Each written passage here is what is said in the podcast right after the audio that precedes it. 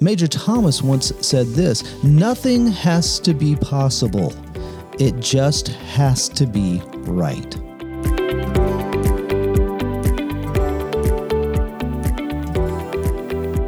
How are you facing the obstacles in front of you today?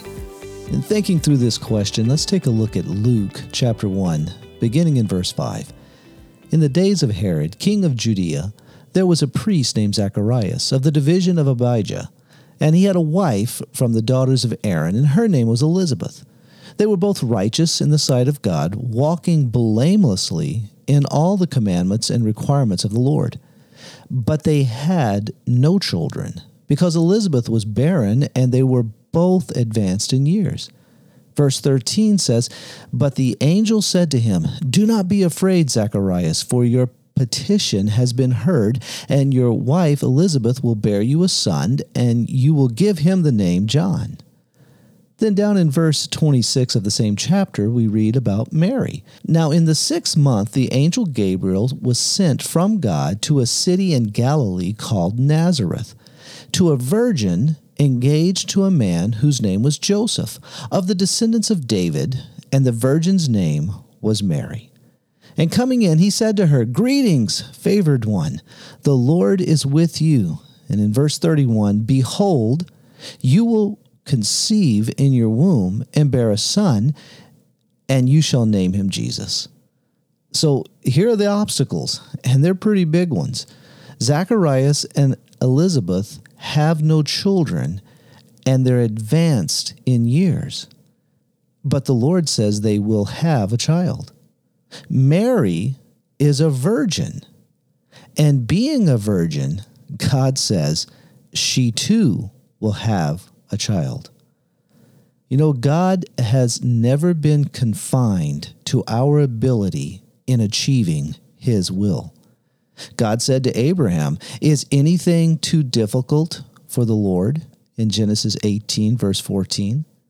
Then how will they overcome these obstacles. It's beyond their ability. Well, we find in verses 25 and 35 that God is the one that will do it, not them. Verse 25 says this This is the way the Lord has dealt with me in the days when he looked with favor upon me to take away my disgrace among men, said Elizabeth. And in verse 35, the angel answered and said to her, The Holy Spirit will come upon you, and the power of the Most High will overshadow you. And for that reason, the Holy Child shall be called the Son of God. So we see that it is the Lord that is doing these things using Mary, using Elizabeth, and Zacharias. Major Thomas once said this Nothing has to be possible, it just has to be right. In Philippians 4:13, Paul said it this way, I can do all things. And in the context, he meant whether he had a lot or had nothing. I can do all things. How? Through him who strengthens me. Are you convinced of this when you're facing the obstacles in your life? Well, the reality for Zacharias and Elizabeth and Mary are found, first of all, in verse 24. After these days, Elizabeth, his wife, became pregnant, advanced in years, beyond the time of being able to have children. She is pregnant. And then in chapter 2, verses 4 and 5, we read this Joseph also went up from Galilee, from the city of Nazareth to Judea, to the city of David, which is called Bethlehem, because he was of the house and family of David, in order to register along with Mary. Now, listen to this who was engaged to him and was with child. Both Elizabeth and Mary are pregnant, not by their doing, because it was impossible for Elizabeth to get pregnant at her age, and impossible for Mary to be pregnant as a virgin. But they are both pregnant. How? Well, Mary gives us the answer in verse 37 of chapter 1. And we find the answer is with God. You see, she says it like this For nothing will be impossible with God. Hey, remember, guys, when it is God's plan, it always includes God's presence. Nothing will be impossible with God. God's presence is for the believer right now, no matter what the obstacles may be, no matter how impossible they may seem. Jesus in the upper room said it this way He who has seen me has seen the Father. Folks, the presence of God is here. We celebrate it now this time of year. Emmanuel, God with us. Jesus is God and his presence is here. Are your eyes fixed on Jesus? Do you see him?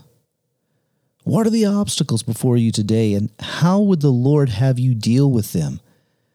We once had a student at His Hill. He was a little older than the other students, had some life experience that the others had not.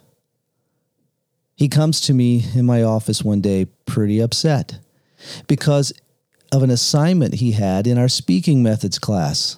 Some of you alumni may remember that. Not too many of you were that excited about the assignment. Having to give a presentation in front of the whole class. He came to me and very adamantly said, I can't do that, and I won't do that. We talked about it. He realized that I wasn't going to let him out of this. Well, he went on with the assignment. And it was interesting how the Lord worked in his heart through that assignment and then on throughout the years because the same student who came to me and said, I can't speak in front of others like that, and I won't do that. he went on to be a director of one of our torchbearer centers, and he went on to travel and teach and preach. You see, that student learned nothing has to be possible, it just has to be right. I can do all things through him who strengthens me. So remember when you're facing the impossible obstacles of life that nothing will be impossible with God.